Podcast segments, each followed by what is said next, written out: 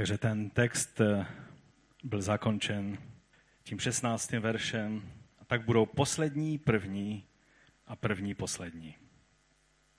Pak tam ještě v některých e, novějších rukopisech je, nebudě mnoho pozvaných, ale malo vybraných, ale spíše je to vsuvka, v některých překladech to je, ale spíš to tam nemá být. Stejným způsobem, jestli si ještě vzpomínáte, končila i 19. kapitola, vlastně obdobným vyjádřením. Dnešní téma v té sérii Mes, Mesiáš podle Matouše je dělníci 11. hodiny. Je možné zasloužit se o království? Víme, že se někdy dávají medaile. Zasloužil se o stát. Zasloužil se o království. Je možné, abychom takhle nahlíželi na ty, kteří pracují eh, a slouží v Božím království? O tom dnes budeme mluvit. A tak když se, když se podíváme na to podobenství, a já bych snad jenom přečetl ještě z toho eh, ten šestý verš, vyšel kolem páté hodiny, v původním, v originále je kolem jedenácté hodiny, protože oni počítali od šesté hodiny ranní a vlastně tím způsobem až do, eh, až, až do té, ta pracovní doba byla 12 hodin, takže ta jedenáctá hodina byla hodinu před, eh, před koncem té pracovní doby. Eh, ta pracovní doba 12 hodin byla samozřejmě jenom v průběhu žní nebo nějakých narazových akcí, jako bylo právě toto vinobraní. A tady je řečeno, vyšel kolem páté hodiny a našel jiné, jak tam stojí a řekl jim, proč tu stojíte celý den nečinně? A řekli mu, no, protože si nás nikdo nenajal. Řekl, řekl jim, jděte i vy na mou vinici a dostanete, co bude spravedlivé. Dnes tady máme před sebou zase jednu Matoušovou specialitu. On uh, vždycky, když něco přidává, když dává nějaké podobenství navíc, které nemá ani Lukáš, ani Marek, uh, víme, že Janovo evangelium je zcela jiného, jiného druhu, jiného charakteru, ale Lukáš, Marek a Matouš eh, tak nějak vypovídají o, o obdobných věcech z obdobného úhlu. A, a když Matouš něco dává, co nemají ti ostatní, tak vždycky je to velice zajímavé, protože on tím chce něco velice zdůraznit. A tak eh, věříme, že byl vedený Duchem Svatým, aby toto podobenství Pána Ježíše zařadil.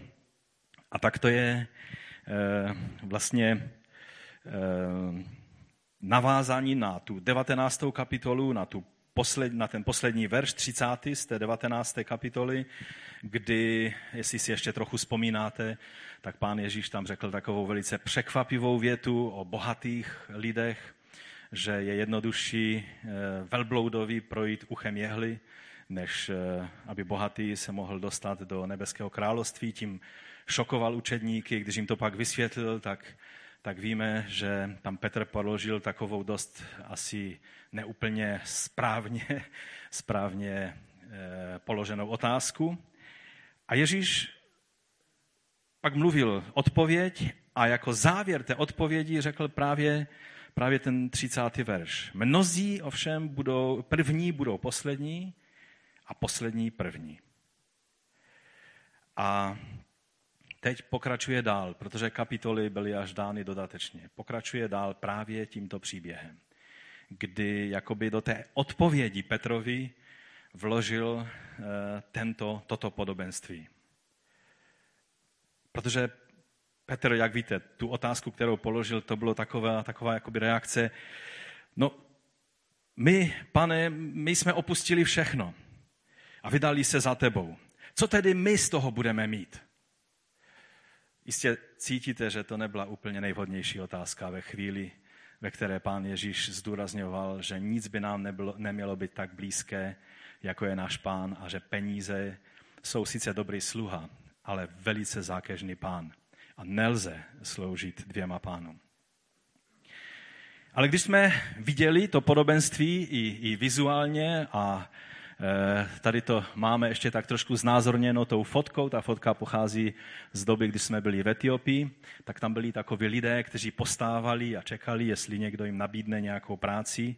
A já myslím, že se velice hodí dnes, už nejenom eh, proto, že Stašek a celý tým jedou do Etiopie, ale že je to přesně ta podobná atmosféra, jak byla na tom trhu, eh, o kterém mluví právě to podobenství. Ale když, když čteme to podobenství, nebo když jsme se zaposlouchali do toho videa, tak určitě máte takový trošku pocit, že tam něco s tím podobenstvím je špatně. Že něco není úplně tak, jak by mělo být. Že je tam určité napětí a určit, určité překvapení, které nás zaráží. A, a to si myslím, že je právě to, kvůli čemu Matouš tak rád tento příběh zařadil do svého evangelia.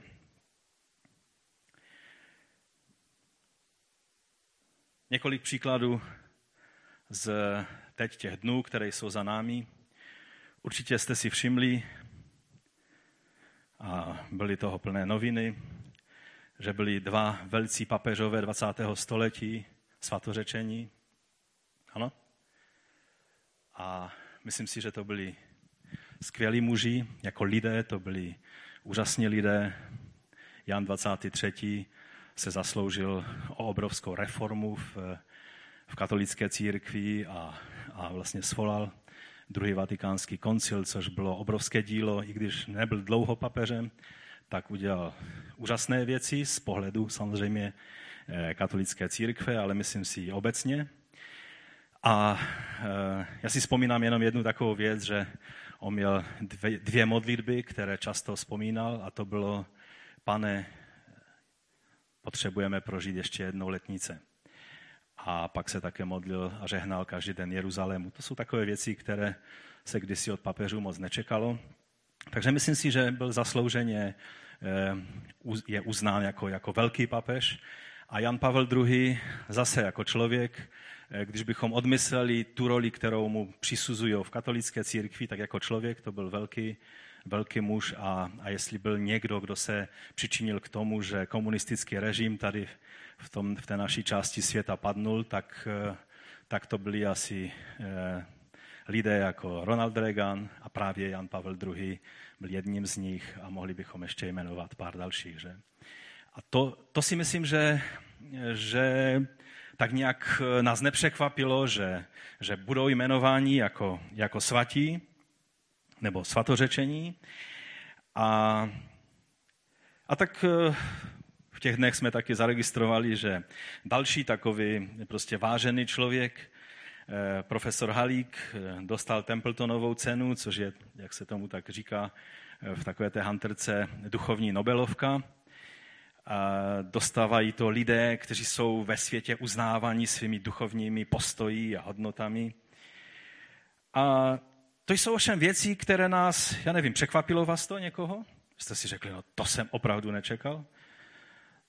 Já si vzpomínám, že před časem jsem byl, jsme byli s, s Felicí a ještě s některýma lidma v Krakově v Mariáckém chrámu a, a ještě dlouho, dlouho předtím, než, než byl papež Jan Pavel II. Eh, svatořečen, tak tam už měl oltář a lidé se už tam modlili a dávali tam nějaké ty své prozby a prostě už to, už to běželo. Čili tím svatořečením a také tou cenou eh, profesoru Halíkovi, tak jsme jenom eh, konstatovali, no asi jsme to čekali a také i odborníci v tisku to potvrdili, že samozřejmě je, dalo se to čekat, je to, je to něco, co nikoho moc nepřekvapilo.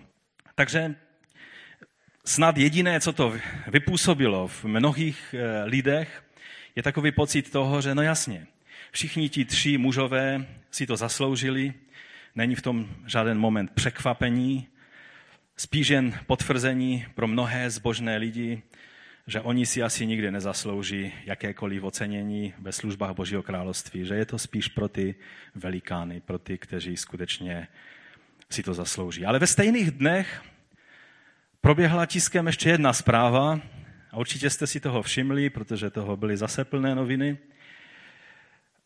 A mnohé lidi to v Česku překvapilo, pobavilo, pohoršilo, že bývalý premiér Stanislav Gross veřejně vyznal, že přijal Ježíše. Jo? Zaregistrovali jste to? Kdo čtete noviny, tak jste si toho nemohli nevšimnout, protože to bylo snad ve všech novinách. A reakce byly teda opravdu rosto různé a, a jak jsem řekl, překvapení tam bylo, pobavení, pohoršení. A já jsem četl, protože mě zajímaly ty reakce, tak jsem četl ty, ty komentáře na to téma, články, které se psalo na to téma. A jelikož tak trošku vím, jakým způsobem se to stalo, tak a, a pastor, který k tomu má trošku blíže, je mým dobrým přítelem, tak, tak uh, jsem měl možná usnadněné to, abych si toho všimnul víc, než, eh, než jenom jako nějaké bizarní zprávy, která byla v tisku. A když jsem četl ty všechny mnohé odsuzovačné komentáře na toto téma, jak si vůbec dovoluje toto jen tak říct, jako bychom snad ho měli vzít na milost, nebo co, že? Eh, je to člověk, na kterém se překvapivá většina národa zhodne, že teda eh, asi, asi v té politice byl trošku omylem, že? A byl to takový, takový člověk, na kterého velice rádi lidé sváděli ty, ty neduhy, které naše politika má. A v mnohem samozřejmě si to zasloužil a, a bylo to oprávněné. No a když jsem tak četl ty všechny zprávy, a tak jsem měl v paměti ty velikány, kteří byli oceněni a svatořečení, tak mě napadlo, když jsem se připravoval na to kázání, zkuste si představit, že Templetonovou cenu dostal Gross.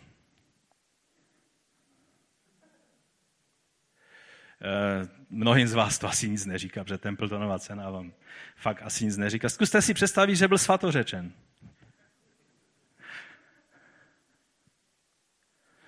Co pak Pavel neříká, že každý, kdo vydá život Kristu, je svatý?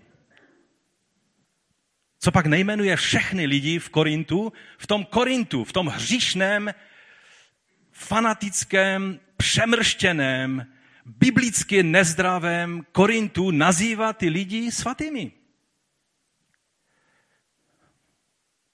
Ne, že bych skutečně eh, bojoval za to, aby, aby Stanislav Gross byl svatořečen, ale a když jsem si to pomyslel, tak najednou jsem ucítil to napětí, které, které ti učedníci, když Ježíš mluvil, to podobenství ucítili.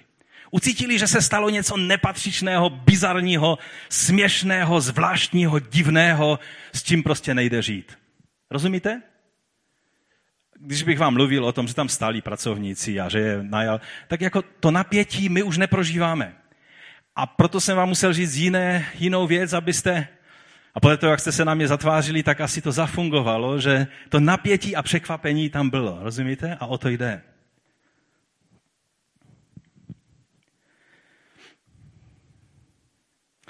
V té chvíli, když by se to stalo, tak už bychom nepotřebovali podobenství, že? Byli bychom přímými účastníky děje. Už by to nebylo pobavení a pohoršení, ale rozhorštění nejvyššího řádu. A ty články už by se nedalo číst. Když jsem se podíval do jednoho článku Lubomíra Stejskala z nejstarších českých internetových novin Neviditelný pes, eh, které jsou součástí serveru Lidovky.cz, čili to není jenom nějaká, nějaká takový bloger, který tam si sám pro sebe píše. Je to jeden z nejnavštěvovanějších serverů českých. A on tam píše tak.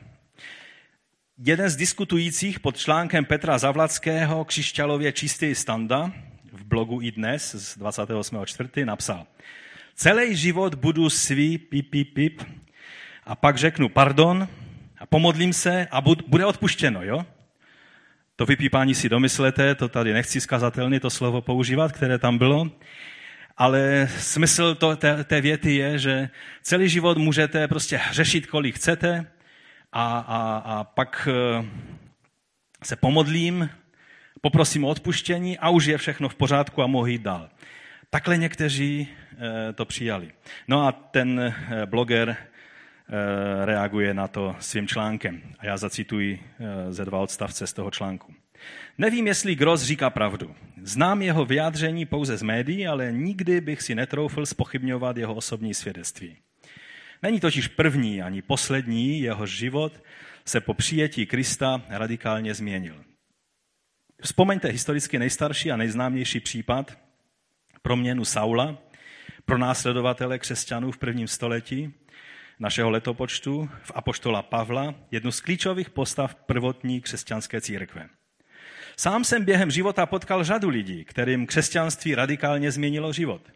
Měli nakročeno k úspěšné kariéře, včetně politické, i za minulého režimu, nebo byli stejnými hříšníky jako Zacheus. A pak došlo k obratu o 180 stupňů. On tam totiž používá Zachea jako takový příklad takového hříšníka, který eh, se obrátil ke Kristu. Vlastně je na tom založeno celé biblické křesťanství, říká tento bloger. Eh, Víz Ježíšův pokyn ženě obviněné z mimo, mimo manželského pohlavního styku. Jdi a nehřeš více. V těch křesťanských církvích, které se důsledně řídí biblickým učením, tomu není tak, že člověk někomu ublíží, jde se, jde se vyspovídat, oddrmolí desetkrát odčenáš a je z toho venku. Opravdové pokání znamená, že provinilec, je-li to technicky možné, vyhledá člověka, kterému ublížil a osobně se mu omluví. Požádá o odpuštění. To tady nemluvím o trestných činech, aby nedošlo k nedorozumění. Tolik citát z toho článku. Myslím si, že to je jako na světský server dosti zajímavý závěr, který mluví o podstatě křesťanství.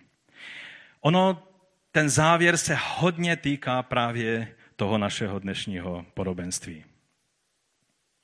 Jiná situace, která se taky eh, tak dost dotýká toho podobenství, když jsme byli před pár týdny v Africe, v Mali, a když byly založené tři sbory eh, a my jsme se přímo zhromažďovali na, v té budově eh, pronajaté pro ten jeden sbor, a tak vždycky, když lidé vydávali životy pánu, tak jsem vám to na Velký pátek tady ukazoval a mluvil o tom víc, eh, tak vždycky to bylo pár stovek lidí, kteří vydali své životy pánu a potom na druhý den byli pozváni na, na ten Eh, pronajatý, do té pronajaté školy, kde, měl, eh, kde už teďka funguje tam ten sbor.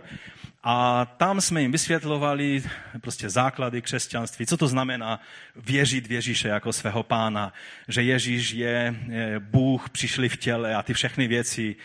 A a pak najednou se stala taková překvapivá věc, že nám s Bohušem Sikorou, jak jsme tam byli spolu, tak nám to vyrazilo dech. Najednou ten pastor z toho hlavního města, ten hlavní pastor, těch, vedoucí těch všech zborů, tak eh, říká, kdo tady z vás hraje na bubny? A takový dva nebo tři kluci se nesměle přihlásili.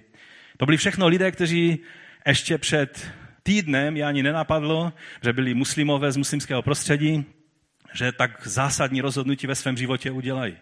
Tak se nesměle přihlásili. A on říká, výborně, pojďte tady dopředu. Podíval se na toho jednoho a říká, takže ty budeš bubeníkem, potřebujeme dát dohromady chválící skupinu. Aleši, jo, takhle. Kdo tady hraje na kytaru? se zeptal.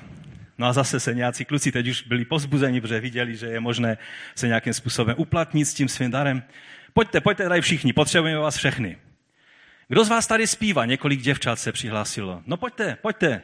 Takže máme chvalici skupinu, pojďme se za ně modlit. Já jsem ze Sleska, Bohuž také. A v hlavách to bylo vidět, jak nám ty všechny kontrolky blikají a jak, jak to v těch našich e, církevních mostcích šrotíme a snažíme se nějak rozlousknout. Ale víte, oni založili už desítky zborů a nějak jim to funguje. Vždyť ti lidé ještě ani pořádně neví, co to znamená být křesťanem. To je pravda. Sice oni byli takový hodně akční, že hned za začátku těm lidem vysvětlovali, dokonce ani odmítli používat jméno pro Ježíše. Běžně se používá v arabském a, a v muslimském prostředí Isa jako, jako jméno eh, Ježíše, protože to je vlastně, on je uznávan jako prorok islámu. A oni hned řekli, nehlásáme vám Isu, hlásáme vám Ježíše Krista, pána a musíte ho vyznat jako svého pána a Boha. Takže ty lidi vůbec nějaké takové eh, insiders movement, oni, řík, oni někteří říkají díky Bohu, že insiders movement neexistovalo v době, když já jsem se obracel smysl, protože by mě tak zamotali, že bych nevěděl, komu patřím. Od začátku ti lidé ví, že musí opustit eh, Boha pouště a, a, a vlastně eh, království temna a že musí vydat svůj život Pánu Ježíši Kristu, to znamená eh, tomu, který je synem živého Boha, Boha Abrahama, Izáka a Jakoba. No ale hned na druhý den dostanou výzvu, aby se zapojili do služby. Takže to mě tak trošku dost hodně připomíná tohle, eh, tohle podobenství.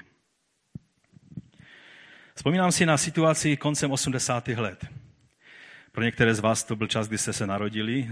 Vám se omlouvám, že vzpomínám tak staré doby, ale pro nás to byl zrovna velice produktivní čas, kdy se mnozí mladí lidé obráceli a kdy, kdy jsme měli plné ruce práce s tím, že že noví lidé přicházeli a naše mládežnická zhromáždění se rozrostla do počtu asi 70 mladých lidí a, a, a řešili jsme všechny možné problémy. A z těch mladých lidí vyrostli velice rychle, velice zralí služebníci, kteří museli vědět, jak posloužit někomu, jak mu vysvětlit, že Bible má pravdu a že to, co slyší ve škole, jsou prostě jenom nějaké bludy.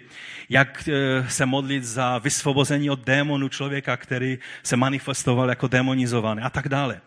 Všechny možné věci museli tito mladí lidé čerstvě obrácení řešit. A někteří z nich tady sedíte v tomto sálu. A vzpomínám si, že už to bylo, vlastně už to byly roky, co ti lidé, kteří se obrátili z necírkevního prostředí, kteří se obrátili z nevěřících rodin, se stali natřenými následovníky Krista a dokázali, a byli tak vyzráli, že dokázali vyučovat ostatní. Ale pro ty starousedlíky ve sboru, pro, pro ty lidi jako třeba já, jsem třetí generaci ve sboru, že? Eh, tak eh, pro mnohé z těch starousedlíků to i po pár letech, stále když mluvili o těch lidech, stále to bylo my a oni a stále to bylo my a ti noví. Rozumíte? Ti lidé sloužili. Bůh se přiznával skrze znamení a zázraky jejich službě. Ale v chápaní těch starousedlíků ve sboru, kteří nejsložitější problém, a teď, teď mi odpuste, když to trošku tak groteskně řeknu, někdy se tvářili, že řeší velice zásadní problémy tím, že řešili, jestli budeme zpívat ze zpěvníka Pělgřima Polsky, nebo budeme ty nové písně, které některé už byly starší než ti lidé, ale byly to nové písně, protože nebyly součástí zpěvníku Pělgřima, jestli budeme chválit Pána i tímto, těmito písněmi. Trošku asi cítíte, co to podobenství má v nás vypůsobit.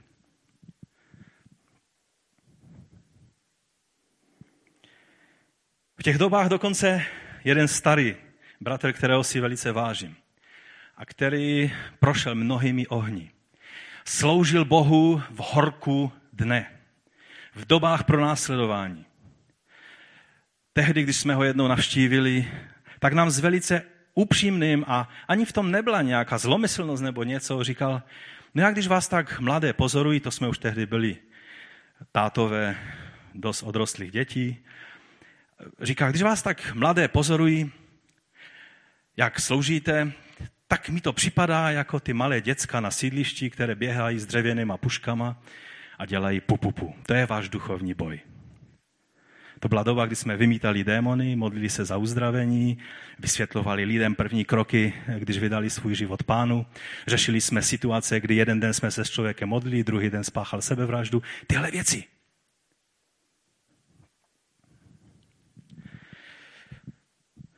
Sloužit v horku dne. Cítit tíhu celého toho dne. To je z jedné strany úžasné, že vytrváme, z druhé strany nás to může deformovat. Rozumíte? A když nás to deformuje, stávají se věci, které se nemají stát. No a pan Ježíš tak nějak tím podobenstvím se toho dost hodně dotýká.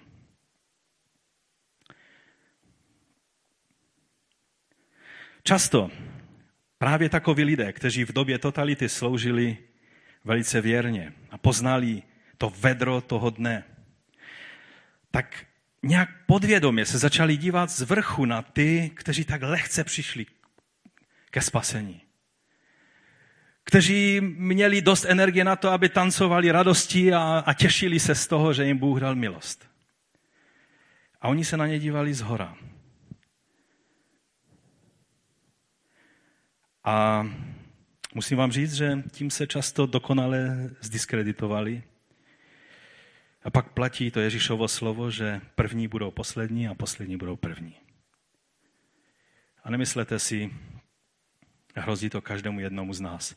Dneska tady nejsou ti bratři a sestry, většina z nich, kteří to tehdy tak nějak řešili, ale já se nachytávám často na postojích, které od někud tak nějak znám. A zjišťuji, že to je přesně tam z té doby, akorát, že jsem na opačné straně.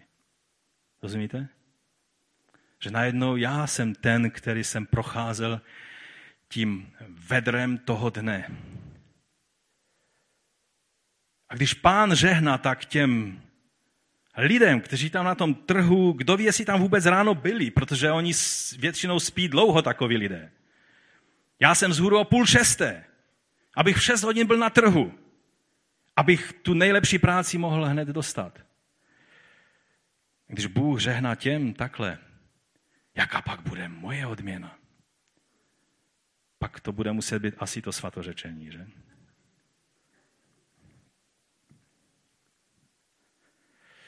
Pan Ježíš do toho vstoupil hodně zvláštním způsobem. Takže pojďme se podívat, co nám tím podobenstvím vlastně pán Ježíš sděluje. Toto podobenství je stejně tak jednoznačné, jako na druhé straně takové překvapivé. Jo? Z jedné strany je tak jednoduché, že nejde mu nerozumět, že? Ale z druhé strany je tam napětí, které, které máme problém nějak tak strávit. Za prvé nám pan Ježíš sděluje tím podobenstvím, že každý je pozván k tomu, aby měl podíl na tom, co Bůh koná. Každý. Pokud v Africe můžou lidé, kteří včera se obrátili, dnes můžou být ve chválící skupině, a neříkám, že to Aleši takhle budeme tady u nás dělat. Samozřejmě ta situace, kdy nebyli žádní křesťané v tom městě, tudíž jediní křesťané byli jednodenní křesťané, jo, kromě pastora a tří lidí, kteří se tam přestěhovali z hlavního města, tak to jinak ani nešlo. Ale jestli, jestli si Bůh dokáže použít takovéto jednodenní miminka pro svoji slávu, oč víc se to může stát s tebou a se mnou. Většina z nás následujeme pána už léta.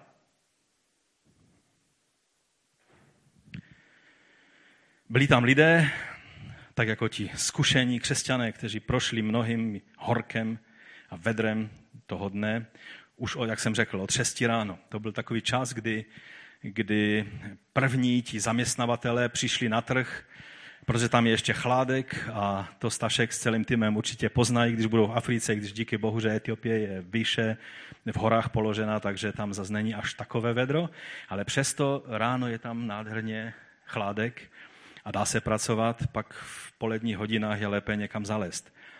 Takže v 6 ráno šel ten, ten hospodář a našel tam nějaké ty eh, dělníky.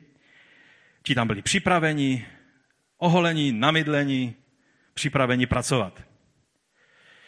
Takže jaký druh pracovníků to asi byl? Co myslíte? Byli to ti nejlínější, ti ospalí, ti, kteří si pletou noc ze dnem, přes den spí a, a v noci dělají všechno možné. Jo, takový druh pracovníků to byl? Asi ne, že? To byli asi ti nejpracovitější, ti nejspořádanější, ti nejpilnější, eh, ti nejzkušenější, protože ti věděli, že když tam budou v 6 hodin, dostanou dobrou práci, že? No, tak takové pracovníky, pane, celými nakladáky nám je můžeš vozit do sboru. Potřebujeme takové služebníky. Je to tak? No, to byli právě ti, kteří v tom podobenství jsou těmi problémo, problémovými. To je zvláštní, že? A přitom každý by zajásal, když by takovéto pracovníky do svého týmu dostal. Pak se hospodář vracel ještě dvakrát. Každé tři hodiny. To byl takový běžný způsob, kdy celý ten den byl takové tříhodinové celky eh, rozdělen. No a tak vzal ještě další lidi do té práce, protože měl ta práce ženě veliká, ale dělníků je málo. A slíbil jim adekvátní odměnu, to znamená prostě uměrnou část toho, co si vydělají. E, s těmi prvními, kteří pracovali ráno, se domluvil na denaru, což byla mzda římského vojáka, což byla velice štědrá mzda, takže když někdo z dělníků manuálních dostal denar, tak to byla mzda, u které si mohl gratulovat, že dostal velice štědrou mzdu. No a na tom se domluvil ten hospodář, protože to byl štědrý člověk, s těmi, kteří ráno nastoupili a s těmi ostatními, že dostanou adekvátní eh, odměnu. A oni samozřejmě byli z toho natření. No a teď přichází první překvapení toho podobenství a tudíž první pointa, kterou je třeba, abychom si, abychom si ji všimli. Každý je pozván k tomu, aby měl podíl, jak jsem řekl, na tom, co Bůh koná. Na tom trhu byli lidé, kteří tam stáli od rána a nikdo je nechtěl zaměstnat. No asi proč? Co myslíte? Já nejsem odborář, takže já si to mohu dovolit takhle říct. Zdravím Peťu. No proč asi je nikdo nezaměstnal? Že se o ně odbory dostatečně nebyly? Protože to byli lidé, kolem kterých všichni chodili obloukem, no jenom ne toho na práci. Toho jsem měl před týdnem a ten mi nadělal takové zmatky, že radši pryč od něho. Uh, jo, a ten tam je taky. No tak to ne, to ne, toho člověka nechci. Rozumíte? Každý bral ty, nejdříve ty, kteří byli nejlepší, pak když přišel znovu na ten trh, tak, tak bral ty další, kteří ještě stali za to. No a ti, kteří tam stali až do 11. hodiny, tudíž podle našeho počítání času do 17. hodiny, čili do 5. hodiny odpoledne, to bylo hodinu před tím, když byl Fajront. Tak eh, tam byli jednoduše z toho důvodu, že nikdo nechtěl zaměstnat. Takže takoví lidé to byli. A ti jsou v tom podobenství ti požehnaní. Rozumíte? Tady něco nepasuje. Lidé, kteří slyšeli to podobenství od Ježíše, to, je, to vnímali úplně stejně nefér, jako když by Jan Pavel II. zůstal Janem Pavlem II. a Standagros by byl jmenovan svatým. Rozumíte? Takhle oni to vnímali. To je nefér, pane. No a tak oni tam tak stáli a už bylo pět odpoledne, v šest hodin odpoledne končila pracovní doba. Přece jenom museli mít něco zvláštního v sobě, když tam ještě v pět hodin stáli. Jediné, čím si to dokážu vysvětlit, je, že, že měli zoufalou touhu, aby si jich ten hospodář všimnul. Měli prostě Nevěděli, věděli, že nic neumí, věděli, že prostě na co šáhnou, tak zlomí to nářadí a rozbijou. A, a, a někteří z nich možná i si odnesli domů nářadí, protože nějak se jim přilepilo k rukám, když pracovali v nějaké práce. Měli prostě špatnou pověst. Ale oni jednoduše si říkali, co jiného můžu dělat. Prostě Jediná rada je tady čekat a snad se Bůh nade mnou smiluje a nějakého toho hospodáře pošle a on mě veme na tu práci. A byla hodina před zavírací dobou, všichni ostatní už to pomalu balili a oni tam zůstali. To byla jediná vlastnost, která se dá z toho vyčíst, že byla taková, která se nakonec ukázala jako správná.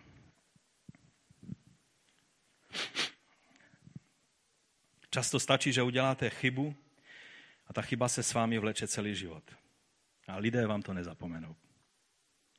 Lidé, víte, já už jsem dávno zapomněl, co Gross udělal špatně. A když jsem četl ty noviny, tak ti lidé snad mají geniální paměť. Oni si pamatovali každý průšvih, do kterého se on namočil. A vzpomínám si, že jsem se s některými křesťany setkal po třeba 30 letech a oni říkají, jo, tam tehdy v autě, jak jsme jeli do Brna. Ty jsi tam řekl tohle. Já ani nevím, že Brno existovalo v té době. Já nevím, že jsem měl autem, jestli vůbec auta existovaly v té době. Rozumíte? A jsou lidé, kteří si pamatují každý detail. A oni budou přesně vědět, kde jste udělali chybu a tu chybu vám teda budou pamatovat až na do smrti. Ti lidé, někteří tam možná byli takoví, udělali kdysi nějaký ten průšvih. A, a možná jenom byli součástí skupiny lidí, která udělala tu chybu. A už se jich nikdo neptal, jestli on toho se účastnil nebo ne, ale byli toho, byli toho účastní, nebo neslo se to s nima. Stačí nějaká chyba. Někdy stačí ještě méně, někdy stačí mít jinou barvu kůže. Naši romští bratři a sestry by mohli vyprávět, jak to se zháněním zaměstnání z jejich národností funguje. Je to tak? Víte, my si někdy myslíme, že já přijdu na pracák a mám tam nabídku 30 zaměstnání, můžu si vybrat. No, ne každý to tak má. Když vám bude přes 50, když budete mít snědou barvu kůže a oni si vás zařadí do určité skupiny lidí, tak to zaměstnání není tak jednoduché sehnat. Rozumíte? Ale my jsme tak chytří, že všechno řešíme těmi šablonami, které jsme si vytvořili. Tak jak ten bratr s těmi dřevěnými puškami na sídlišti. On si myslel, že mluví fakt trefné přirovnání. Ani si neuvědomil, jak směšně to vypadalo z té druhé strany. Takže být na tom trhu až do večera znamenalo několik velmi důležitých věcí, tu hlavní jsem už řekl. A je to ponaučení pro nás uh, z té situace, z toho podobenství. Za prvé, být pánu k dispozici. Oni byli k pánu, tomu hospodáři, k dispozici až do poslední chvíle. To znamená, oni by tam byli i do té šesté. Ještě pět minut před šestou by tam byli ti lidé. I když se zdá, že si vás nikdo nevšíma, že už dávno je čas, kdy byla ta nejvhodnější chvíle, abyste se zapojili do služby pánu. Být k dispozici pánu.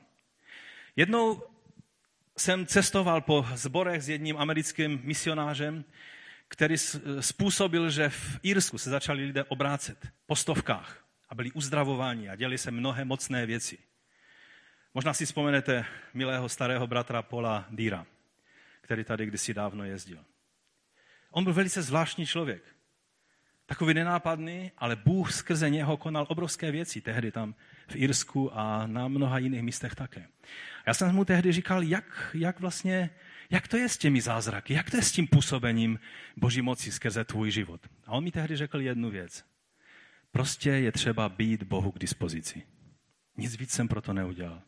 Být na tom trhu, na té agoře, když budete v Řecku na dovolené a budete se dívat na nějaké zříceniny a řeknou vám, tady je agora, to znamená to náměstí, tržiště, to centrum toho dění, toho městečka nebo města nebo obce, a se vám to vždycky spojí s tím být k dispozici tomu hospodáři, kterým je pán. Ti lidé tam byli, byli k dispozici. Ovšem být k dispozici pánu, to znamenalo pro ně, že se museli odřeknout mnoho jiných věcí, které by způsobily, že by v té dané chvíli, když pán přišel a chtěl si je najat, že by tam zrovna nebyli. Když by šli do hospody si dát jedno, ten hospodář by přišel a on by nešel do hospody, on by šel na agoru. A oni by tam nebyli. Rozumíte? Tak mi neříkejte, ale Bůh se mnou nepočítá, já neprožívám věci, já nevím, Bůh asi mě nechce nějak použít pro svoji slávu, když v chvílích, kdy tě Bůh potřebuje, tak zrovna nejsi k dispozici. K dispozici. Zrovna se díváš na televizi, zrovna řešíš Facebook, zrovna prostě, já nevím, se hádáš s někým, zrovna řešíš tisíc dalších věcí. Ti lidé, sice to vypadalo jako, že nic nedělají a stojí, ale oni byli pánu k dispozici. Rozumíte? A když on přišel, bylo možné, aby z radosti nastoupili.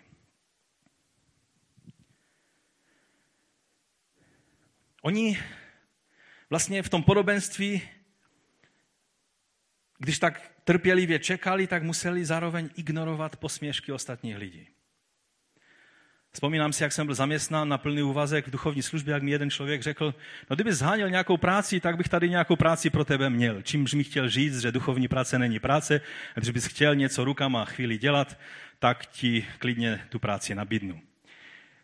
Ty posměšky ti lidé museli snášet. Vy tady ještě, jako vy ještě opravdu si myslíte, že někdo přijde a zrovna bude mít nějaké, nějaké vnuknutí a, a, a zaměstná vás, že? Ha, ha, ha. A šli dál. A ti lidi, které nikdo neměl rád, nikdo, se, nikdo je nechtěl zaměstnat a byly k tomu vážné důvody, mnozí z nich měli prostě důvod k té reputaci, kterou měli. Zasloužili si na tu reputaci? Jenom taková poznámka, každý z nás si zasloužil na jedinou reputaci. A to je hříšník hoden pekelného ohně. To je jenom, abychom se dostali do perspektivy správné. Připravenost dát se použít pánem i tehdy, když už je jasné, že nám za to nikdo nezatleská. A už vlastně i ta odměna není lákadlem. Rozumíte? Oni, když věděli, když už se blížilo ta jedenáctá hodina toho dne a ve 12, čili v, pě, v 6 hodin odpoledne končila ta práce, tak oni věděli, toho denára už nevydělám dneska. Dneska prostě to bude pár nějakých těch centů a, a kež by to bylo aspoň na kousek chleba. Protože vždycky večer byla výplata a ti lidé kupovali za toto jídlo a přicházeli domů. Takhle oni, oni takhle žili. Jo? Bible upozorňuje, že nesmíš zadržet výplatu do druhého dne. Protože by ta rodina, která tu výplatu má dostat za ten den té práce, by neměli jídlo. Oni měli jedno jídlo eh, denně většinou a to byla večeře, když eh, živitel rodiny přišel z práce a přinesl nějaké peníze a cestou nakoupil nějaké jídlo. Takhle to v chudých rodinách tehdy chodilo. Takže oni si uvědomovali, teď, teď už to je jenom o to, aby, aby nám ten hospodář dal najevo, že s náma počítá.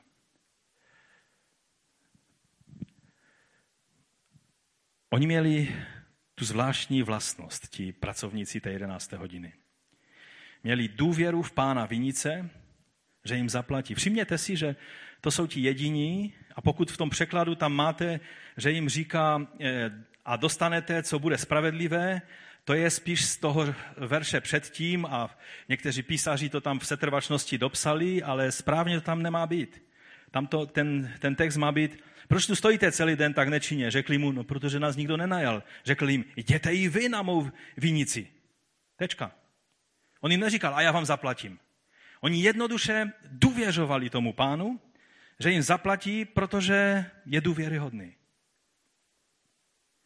To čekání do těch pěti hodin způsobilo, že už se nehandrkovali o ceně. Byli vděční za to, i když už nedoufali, že něco z toho dostanou. No a teď za třetí, odměna je za to, že jsme přijali pozvání a ne za to, čeho jsme dosáhli. Není to za naše zásluhy, ale je to za to, že jsme, se, že jsme zareagovali na pozvání svého eh, toho hospodáře. Všechno je to o Bohu. On je ten hospodář. Pokud by ten hospodář nenajal ty pracovníky, pak tam klidně mohli křepčit až do rána. A mohli by se nařezávat a vzývat a volat, jak ti báloví kněži. A nic by se stejně nestalo. Rozumíte? Bylo to o tom, že Bůh ukazuje, že to je jeho iniciativa. Pokud si myslíš, že se rozhodnul vstoupit do služeb krále, tak ti chci říct, byl si na nejvyš na té agoře k dispozici, ale ten, kdo má tu zásluhu, je ten, kdo tě povolal. Ten, od koho skutečně ta iniciativa byla. Oni byli k dispozici, zbytek byl o pánu. No a teď se to podobenství dostává do té druhé části a je tady druhé překvapení a druhá pointa ten osmi verš říká, když nastal večer, řekl pán vinice svému e, správci, zavolej dělníky a vyplatím mzdu. Počná od posledních až k prvním. Přišli ti, kteří byli najatí okolo páté hodiny a každý dostal denár. Tu mzdu štědrou, kterou pán domluvil s těmi, kteří tam ráno od šesti se zapojili do té práce. A to nám ukazuje, že milost je nezasloužená. Milost si nejde zasloužit. Bůh dává dary a ne výplaty. Jediná výplata, která je v Biblii na, popsána v Novém zákoně, a doslova je tam použito slovo žolt, to je co? To je ve verši, že smrt je žoldem hříchu. Je výplatou za hřích. Ale boží milost je darem.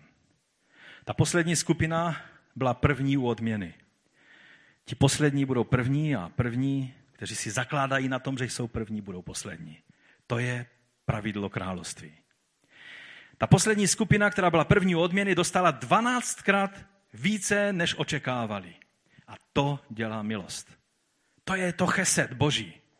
To je ta jeho slabost, která je mocnější než veškerá moc a moudrost tohoto světa.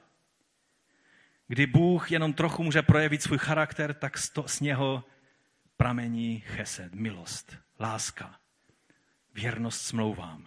To všechno, co to slovo obsahuje.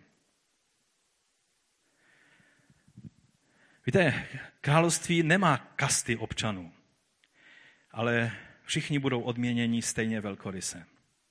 Mě zaujalo, jak to biblista Blomberg vysvětluje eh, tento princip. Určitě znáte to rčení a možná jste to slyšeli ode mě, že nebe nebude pro všechny stejně nebeské a peklo nebude pro všechny stejně pekelné. Že? Určitě jste to slyšeli. Blomberg tvrdí, že pouze ta druhá část toho rčení má opodstatnění v Novém zákoně. Že peklo skutečně nebude stejně pekelné pro každého. Že ta míra trestu bude uměrna tomu, co ten člověk eh, si zasloužil. Ale odměna v nebeském království, on tvrdí, že bude na principu rovnosti. I když při vstupu do eh, království eh, bude každý člověk velmi jedinečným způsobem prožívat svou odměnu, a také je napsáno, že někteří se tam dostanou jako skrze oheň, to znamená, že budou rádi, že jsou uvnitř, ale všechny jejich skutky jim zhoří. Ale nebude to, a takhle to aspoň popisuje Blomberg, věčné stigma, ze kterým budeš chodit po nebi a tam bude napsáno, to je ten, co udělal ten průšvih, to je ten, co způsobil, že zbor šel od deseti k pěti. Rozumíte? Možná to všechno uvidíme, že nám mnohé věci zhoří. Ty, které nejsou zlato, stříbro a drahé kameny. Obrazně řečeno, duchovně. A, a, a děláš hromady sena, slámy a dřeva a hrozný zmatek v Božím království, to ti možná zhoří, ale když budeš v nebi, tak to pochopíš, ale pak už bude jenom sláva.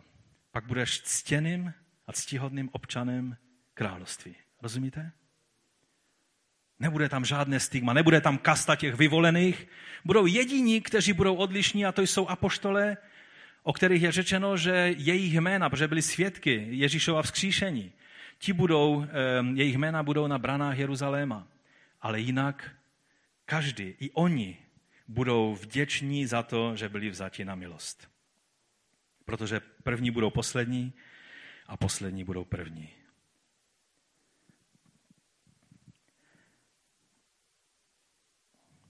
V čase dokonalosti, protože teď jsme z části. Z části poznáváme, z části vidíme věci, jsme velice nedokonalí, ale přijde den, kdy bude dokonalost, kdy budeme vidět, jak jsme vidění a kdy ta nedokonalost bude přioblečena dokonalosti Boží. Jak může v čase dokonalosti být něco více a něco méně dokonalé, že?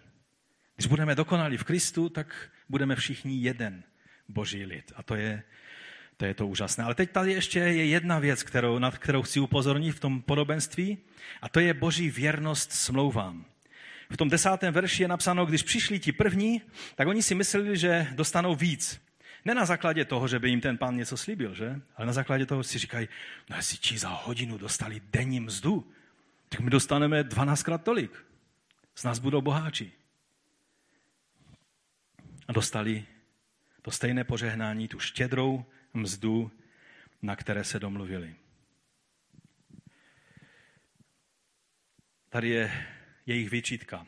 Tito poslední dělali jedinou, oni řekli, uh, tito poslední dělali jedinou hodinu a poslouchejte teď, a postavil si je na roveň nám. Ty kluky s těma dřevěnýma puškama, kteří dělají pu, pu, pu, si postavil na roveň nám, zkušeným harcovníkům, kteří procházeli horkem a vedrem dne, kteří byli pronásledovaní, kteří procházeli vězeními a útrapami. A ty ty hejsky mladé, kteří ještě, ještě mají mlíko úst a nerozumí žádným duchovním věcem, si postavil naroveň nám. Jak na to pán Ježíš odpověděl? Příteli, co pak ti křivdím? Protože co vadilo těm lidem? Jim nevadilo to, že oni dostali málo. Jim vadilo, že oni dostali štědře. Ale to, co jim vadilo, bylo požehnání, které prožil někdo, kdo si to nezasloužil. A hold musím vám říct teď takové zjištění, ze kterým je dobré počítat, když počítáte, počítáte s Božím královstvím. V Božím království bude spousta lidí, kteří si to nezaslouží, a tak si už trošku zvykejme na to, že je tam budeme potkávat. A vlastně i ty tam budeš jen z toho důvodu, že ti bude dána milost, kterou si nezasloužíš.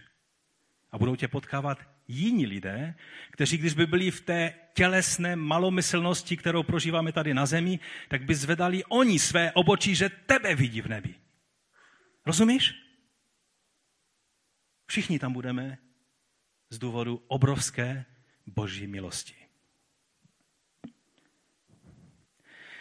A ten pán, ten hospodář odpovídá, co pak si nemůžu se, svým, se svými věcmi udělat, co chci? Když je chci požehnat, co pak, co pak tobě to vadí? Právě to byl ten problém, že jim to vadilo. Protože v jejich srdci byla závist. A závist je jeden z nejhorších hříchů, který může se zmocnit srdce člověka. O tom jsme už několikrát v Matouši mluvili.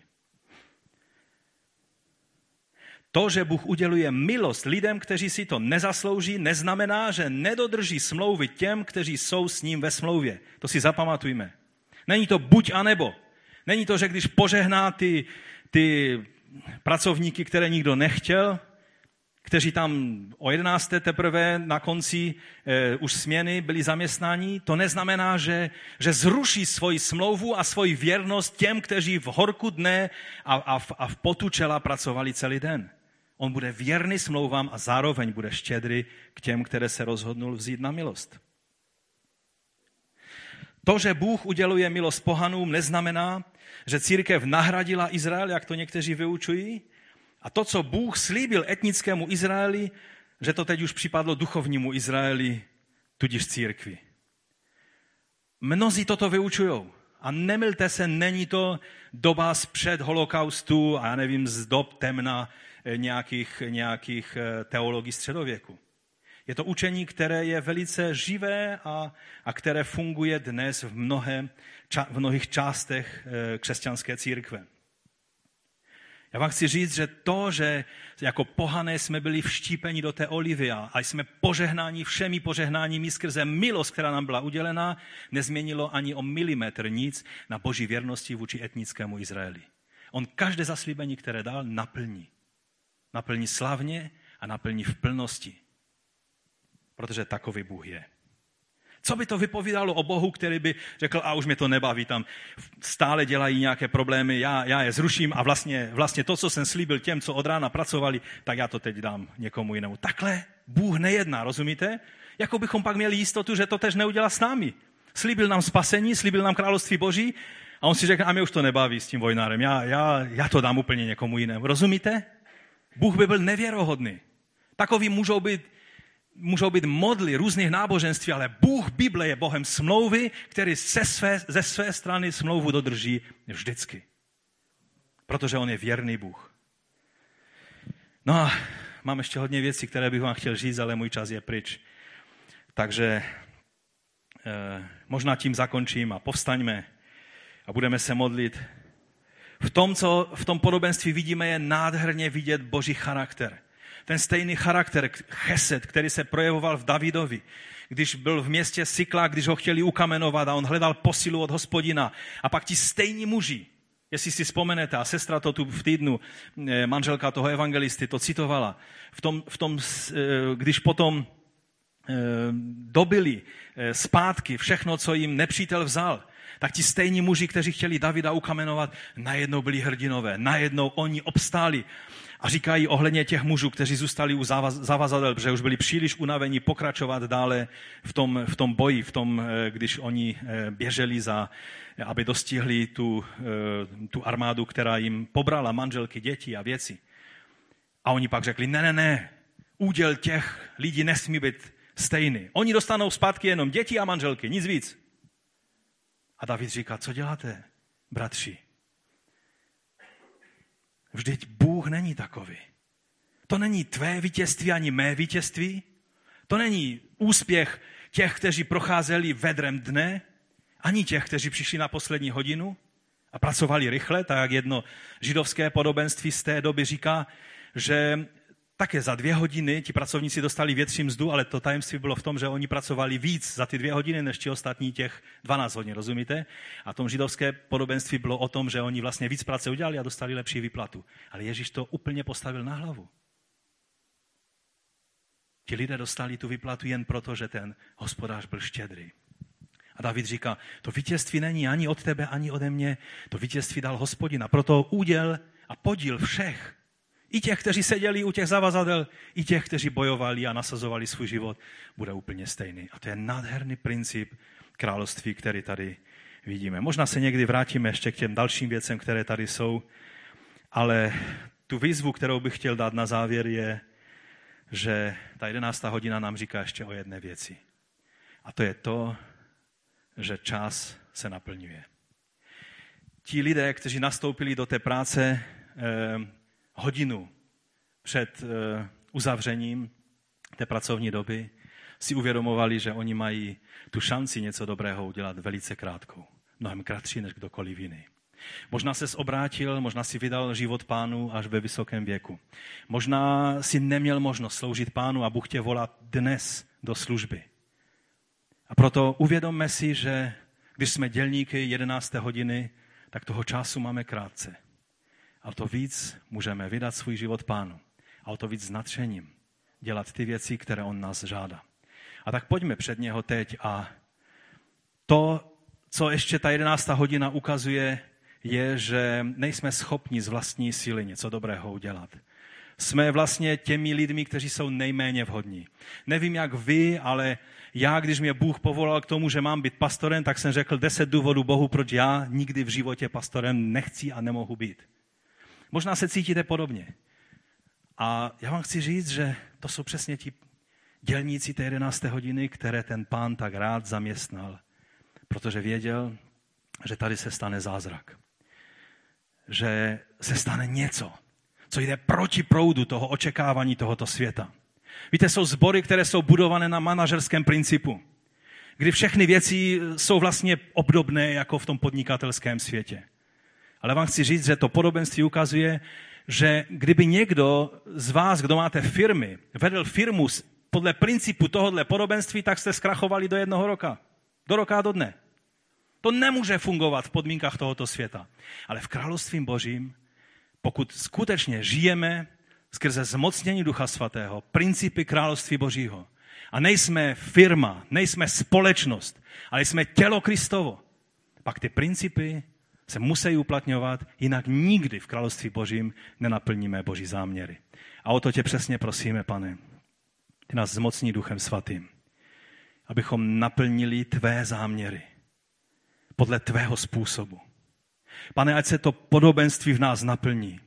Ať je ještě více lidí, kteří, když vydají své životy tobě a vyznají o tom veřejně, že přijali eh, tebe jako spána svého života, ať, ať, ať ještě mnozí lidé v této republice spadnou ze židle z překvapení. Ať mnozí jsou šokováni z toho, pane, kdo všechno se hlásí k tobě. Ať to jsou ti lidé, kteří jsou jako ti eh, pracovníci té 11. hodiny, o kterých by to nikdo neřekl. Ale ať takoví lidé, pane, vydávají své životy tobě a stávají se v tobě svatými.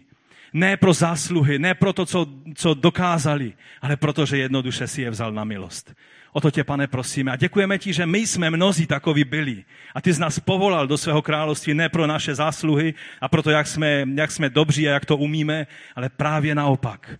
Že jsi nás zmocnil duchem svatým a dal si nám svoji milost. A to je to jediné, co máme. Nic jiného nemá v našem životě tu hodnotu, která by nás dostala do tvého království.